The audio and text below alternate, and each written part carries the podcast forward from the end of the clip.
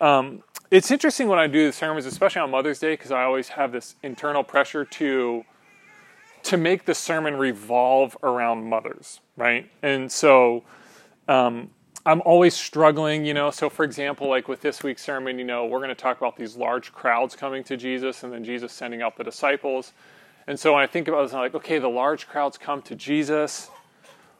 Moms, when you feel overwhelmed, Jesus did too. Don't worry, you know that. And then, you know, the scripture says that he tells his disciples to have a small boat ready, you know, to keep the people from crowding him. Moms, don't be afraid to escape in the minivan every once in a while, because when the crowd's overwhelmed. So I always have like, sorry, I could do this. We could just go the whole way with just mom-pointed sermons. But anyway, I'll skip all that. But I do want to moms, all you to know that, again, we honor you. We're thankful for you. It's a special day for you. And so thank you for this. And I hope that the Lord just brings you a word this morning during this sermon time, or maybe through the music or the fellowship together. And so I want to tackle these two sections this morning. Jesus is dealing with the crowds, and then he's going to choose his disciples, and he's going to send his disciples out. Jesus is dealing with the crowds and his disciples. Mark chapter 3, 13 through 22 is where we will be.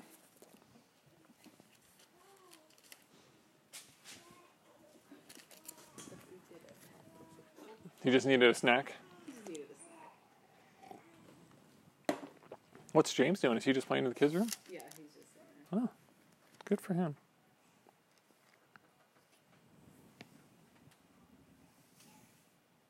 This looks wrong, the passage. 7 through 19. Sorry about that. Mark chapter 3, 7 through 19.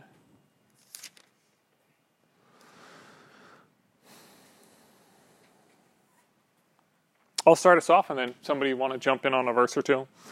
Jesus withdrew with his disciples to the lake, and a large crowd from Galilee followed. When they heard all he was doing, many people came to him from Judea, Jerusalem, Idumea, and the regions across the Jordan and around Tyre and Sidon.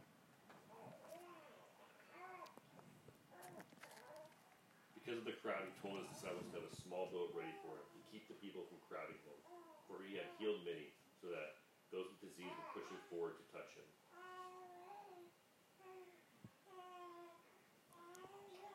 Whenever the impure spirit saw him, they fell down before him and cried out, "You are the Son of God."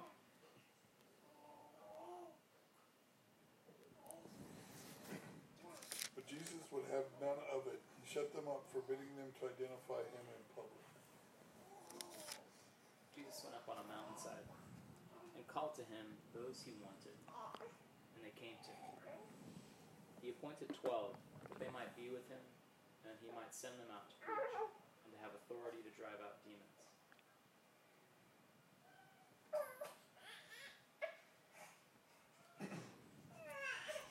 These are the 12 he appointed: Simon, to whom he gave the name Peter; James, son of Zebedee, and his brother John. To them he gave the name Boanerges. It's like Bojangles. Yeah. Andrew, Philip, Bartholomew, Matthew, Thomas, James, son of Alphaeus, Thaddeus, Simon the Zealot, and Judas Iscariot, who betrayed him. Okay, excellent. So we get to this passage, and just a few comments on this as we kind of think through this passage, and some things for us to think about and consider with what Jesus is doing here in this section. This passage kind of, again, we finished the conflict narratives last week. The conflict narratives start with Jesus healing the man who is paralyzed, and the Pharisees say he's blaspheming, right?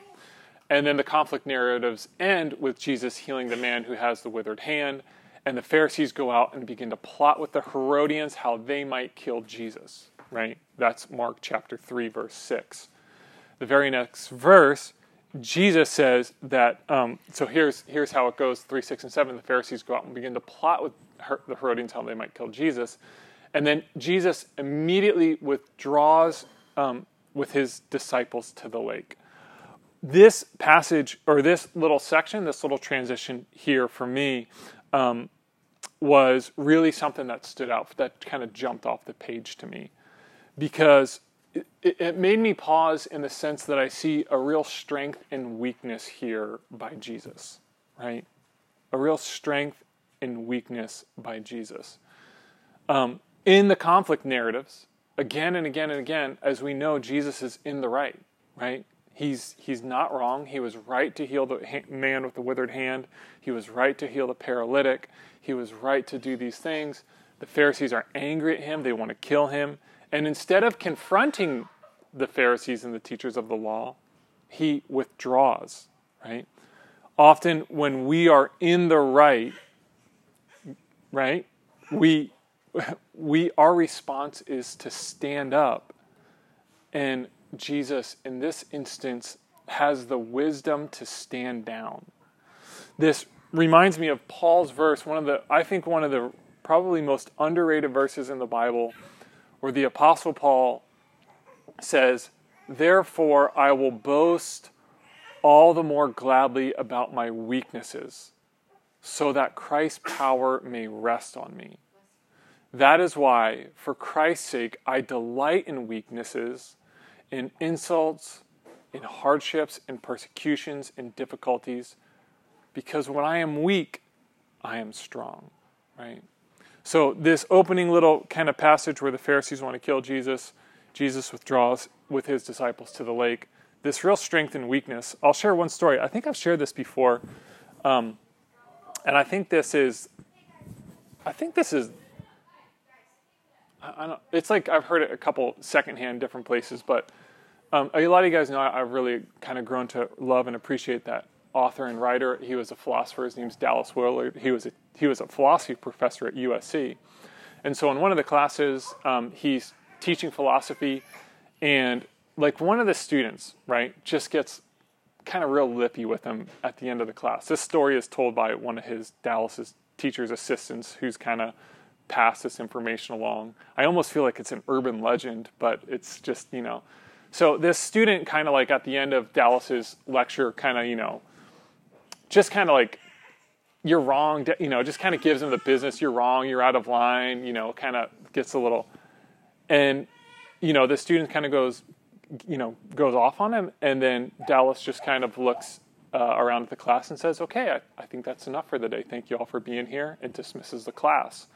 And so this teacher's assistant, you know, kind of approaches Dallas after the class and says, like, "Dallas, why didn't you put that, you know, why didn't you put him in their place? Like, you know, he was clearly in the wrong. He was kind of acting like a fool."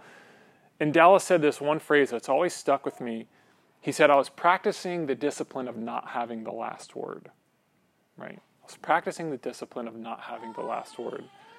And when I think about this, again, that kind of strength and weakness paradigm, right? Again, when we're in the right and we have the right, you know, it's just like we want to stand up. And it takes a great amount of wisdom that we can, at least for a second here, glimpse into Jesus' life and see that there is a real strength in weakness. I love this. It was probably the most important thing that stood out to me in this passage as I was thinking through this. Jesus just knows that people are out for him, and he says, instead of standing up, "I'm going to stand down." And he goes with his disciples to the lake. So as he goes to the lake, here's a map of where the lake is. He's at the Sea of Galilee, which is kind of up here in and around Galilee. And the Bible begins to list off the places of where people are coming from to go to be with Jesus, okay? So when the Bible lists off places, it's always helpful for us to pay attention where those places are, why that might be, why did John Mark want us to understand where these places were, right? So the first three he lists are Judea, Jerusalem, Idumea, right? So Judea is this region, okay, this kind of green here, the region of Judea, you can see it right here. And then obviously Jerusalem, right, that kind of capital, so to speak, the capital where the temple is, where this is kind of the holy city. Idumea is kind of southern Judea. You can see it right here. But Idumea is kind of southern. But this is kind of like the insider area, right? This is still the heart of what was the Promised Land, even though it's currently occupied by the Romans. But it's kind of like, I would say, just insider, like all the insiders, right? So he has people coming, again, they're traveling from this area and they're coming up to the Sea of Galilee because they hear all about what Jesus is doing. And then the second list that we get here is the regions across the Jordan, Tyre and Sidon. So up here, these guys are highlighted in purple, right? Sidon and Tyre. And then the regions, so the Jordan River, here's the Sea of Galilee. The Jordan River kind of runs all the way down through here to the Dead Sea, right? So the regions across the Jordan would often refer to this area called the Decapolis, right here. Here's the Decapolis, right? So you kind of have these regions. So people from Judea, Idumea, and Jerusalem going up, people from this area going up to be with Jesus, Tyre and Sidon going up. A couple things specifically about this second set, right? The region across the Jordan, the Decapolis. We're going to get to this a little bit more when Jesus is going to do a feeding here. He's going to feed the 4,000 in the Decapolis in this kind of region across the Jordan. The Decapolis, again, we'll do a little bit of a deeper dive when he does this in Mark chapter 8. The Decapolis would have been the 10 cities that were kicked out when the Israelites, in the book of Joshua, right? As the Israelites, you know, the Exodus, they wander for 40 years, and then the Israelites are camped here on this side of the Jordan River. As the Israelites kind of come in and take the Promised Land, right? Again, the 10 cities that were kind of listed here as Joshua is leading the conquest of the Promised Land, the 10 cities get relocated out here. And this is why it's called the Decapolis, right? Deca, 10, polis, 10 cities, right? So you have the 10 cities that were conquered by the Jews, and they are actually kind of kicked out, and this kind of becomes their new region, their new area called the Decapolis. So you have people, right? Gentiles, outsiders, enemies, right? You have these people, they're going up to be with Jesus. And then you have these two cities, Sidon and Tyre. One of the interesting things about this one is they are unconquered cities, again, from the conquest of Joshua. So as the Israelites move into this area, they begin to conquer this whole Promised Land area. They kind of stretch up into this area, right? They push up into this area. And by the time they get to these two cities, they realize that they're pretty well fortified cities, right? They're difficult to conquer. So they just kind of wave, they just kind of like, they're far enough away, we don't got to pay attention to these cities. So these cities actually are never conquered, even though God had given them instructions to kind of conquer up into this area. They become, so to speak, a thorn in the side of the Israelites over the years. I do want to go here. This is from 1 Kings, right? 1 Kings chapter 16. So you have Ahab, just a little context on this verse, right? So they move in, conquer. King David, the kingdom splits, right? You have the lower kingdom, Judea. You have the northern kingdom, Israel. The kingdom splits. You just have kind of all these fractured kingdoms, right? You have all these, and the kingdom really falls apart. You have this man, Ahab, right? Son of Omri, did more open evil before God, King Ahab, than anyone yet. I love how the message, this is Eugene Peterson, a new champion in evil is what Eugene Peterson translates King Ahab, right? He says it wasn't enough for him to copy the sins of Jeroboam, son of Nebat. He went all out. First, by marrying Jezebel, the daughter of Ethbaal, king of the Sidonians, right? Again, going back to the Sidonians, right? Up here. So Jezebel, which kind of, like between Jezebel and... what's the other, Delilah, right? Like those are like the two, like you hear those like names of the Bible, like, oh, those are the bad girls of the Bible, so to speak. So between, so Jezebel is one of those ones. So he, this guy, one of the Israelite kings marries, you know, a daughter, this girl Jezebel, king of the Sidonians, and then begins serving and worshiping the god Baal. Ahab builds a temple for Baal. In Samaria, we understand like that relationship between the Jews and the Samaritans, and then furnished it with an altar for Baal. Worse, he went on and built a shrine to the sacred whore Asherah. And then this, again, this great paraphrase from Eugene Peterson, he made the God of Israel angrier than all of the previous kings of Israel combined, right? So again, why is John Mark mentioning these cities? Right? Because we just hear like, okay, yeah, why is John Mark mentioning these cities? You have Judea, Jerusalem, Idumea, the insiders, right? people who were on the inside of God. You have the Decapolis, those 10 cities, the outsiders. You have Tyre, you have Sidon, you have all those outsiders coming together to be with Jesus. And I think that one of the things that this passage kind of does, and it's really for us to take note of, is it brings together that those insiders and those outsiders, right? I don't think that there was, maybe when you close your eyes and you envision this picture of people coming to Jesus, right? You think of this, very orderly line, everybody just waiting their turn. Jesus is just sitting there, touching, healing, driving out demons. It's probably not that. It's probably just masses of people pushing to Jesus. But again, if you're an Israelite, right, and you get close to these people, they make you unclean. But you have them all coming together. They're mixing together for healing and for deliverance, right? They mix together for healing and their deliverance. I wonder what those conversations were as they were mixing together, the insiders and the outsiders, coming to Jesus and then telling stories afterwards of what they were delivered from. We get then to, I would call the demon verses, and I call it the demon verses part 5, because already in the first 3 chapters of the Bible, we have all these mentions of Jesus delivering and speaking to and driving out demons. The first one is the man in the synagogue. What happened, Jabby?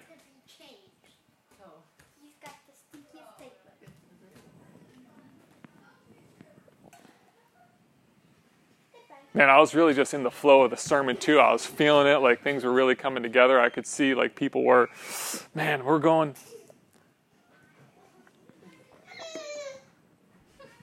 I know, James. Ruined my sermon point message. So he delivers the demon-possessed man in the synagogue. He drives out many demons, won't let them speak. He's preaching. He goes around preaching in synagogues and driving out demons. And then here in 3:11, right? When the demons see him, they fall down before him. He doesn't let them speak. And then he actually gives the disciples authority to drive out demons. We've kind of done a little bit of some, I don't want to say demon work, but we did a little bit of demon study when he's driving out demons and won't let them speak.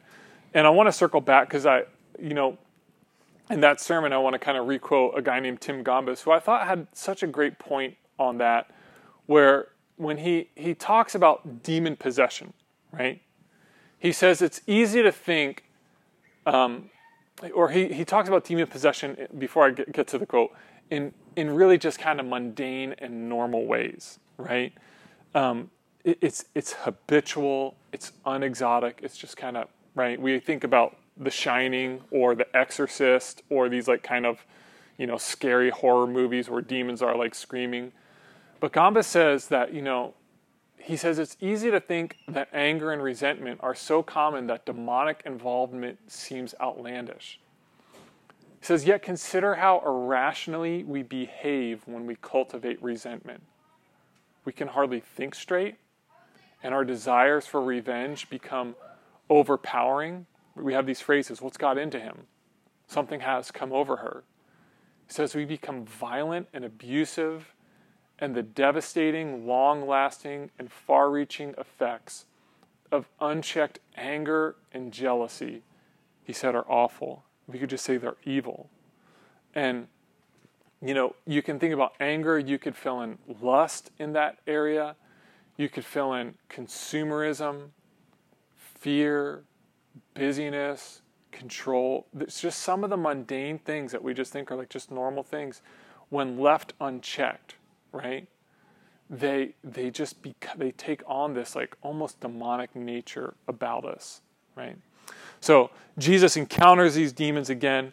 He gives his disciples a charge to cast out demons, but again he's delivering people. This word deliverance was another word that just came up to me again and again and again. And then from the lake he goes up onto the mountainside. So when the Bible talks about the mountainside here, probably, honestly, just there's little hills around the Sea of Galilee. He just goes up onto those little hills. around the Sea of Galilee. And mountains are always going to be, anytime you see the word mountain in the Bible, they're always going to be those places of encounter with God.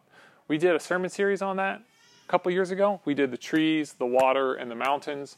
We talked about the burning bush, right? Moses encounters a burning bush on the mountain. He goes back to that same spot. He receives the 10 Commandments on the mountain. Elijah meets with God on the mountain after defeating the prophets of Baal. Jerusalem, and you can kind of see this if you can see, this is a little bit of a mountain range here. Jerusalem, the city itself, sits on a mountain. Jesus gives his most famous sermon on a mountain. And here he goes up onto the mountainside and is where he's calling his 12 disciples, right? So again, he's up on a, so to speak, a mountain. He's calling his 12 disciples. Anytime we hear this, it's important for us to understand that Jesus is like, he's reconstituting Israel. He's recalling Israel. He's almost naming Israel. And he's using these 12 high school-aged boys, right? 15, 16, 17-year-old boys to kind of be that new Israel, right? To launch this new movement. Here's the 12 tribes. And he calls his 12 disciples. And then we'll end here.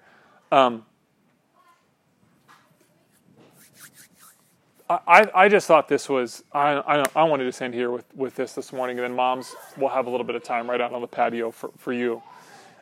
Peter gets mentioned as the first, right? And we think about Peter's influence and what he does throughout the disciples. And sometimes we think about first in terms of importance, right? Peter being the most important disciple. Oh, here we go. Yep, hold on before...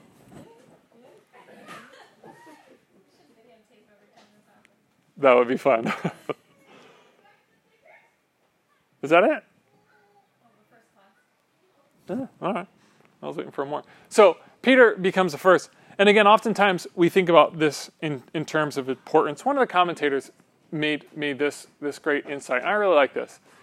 He said, not in the sense of importance, although Peter, he's an important disciple, right? Jesus is later going to say, you are Peter, and Peter means rock, and on this rock I will build my church. Peter kind of becomes one of the leaders. What was that?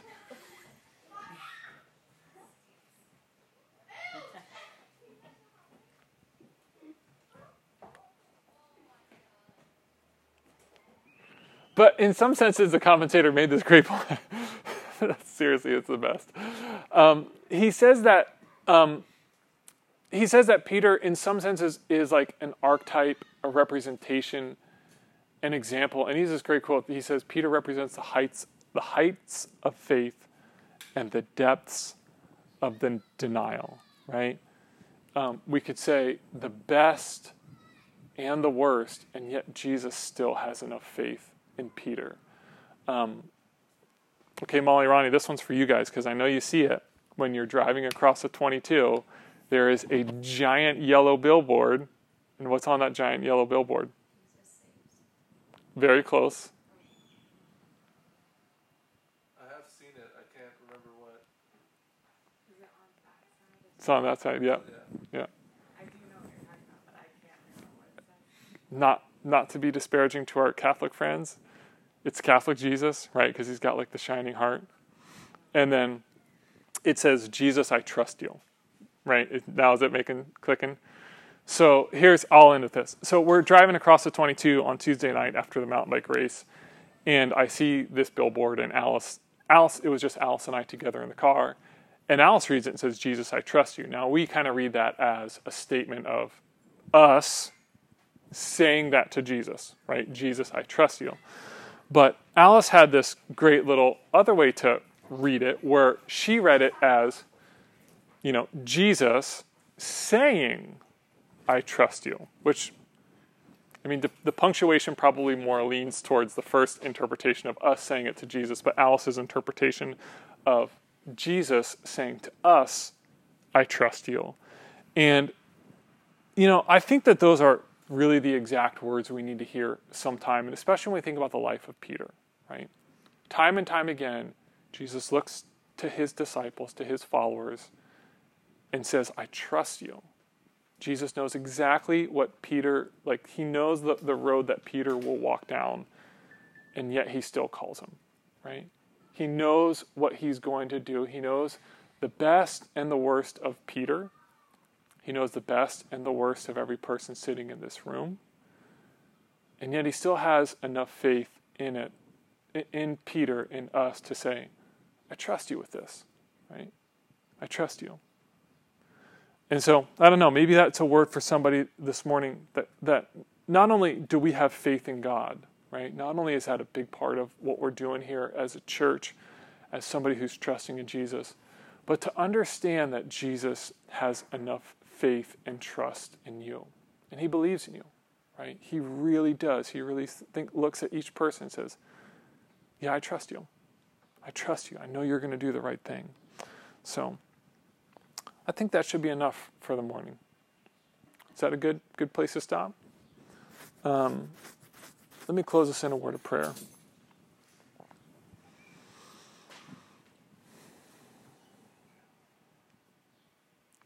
And God, maybe the prayer would just kind of be like just a little bit of that flipping back and forth. Maybe there's some folks sitting here this morning and they're really just looking to you in a step of faith to trust you. And we're saying that from our hearts and from our stomachs and from the depths of who we are. Jesus, I trust you. I have faith in you. I have confidence in you. Maybe there's some folks sitting here this morning and they just almost need to hear your voice speaking over to them. Jesus is saying to you this morning, I trust you. I have confidence in you. I have faith in you. I believe in you. Sometimes we can get discouraged and frustrated, anxious. We can get disappointed in ourselves. And it's helpful to hear, just as you called Peter, just as you called all these disciples, knowing, yeah, that it wasn't going to probably be great. They're not going to be these perfect examples all the time. But you trusted those guys. And that same trust still applies right here in this room. Thank you, God.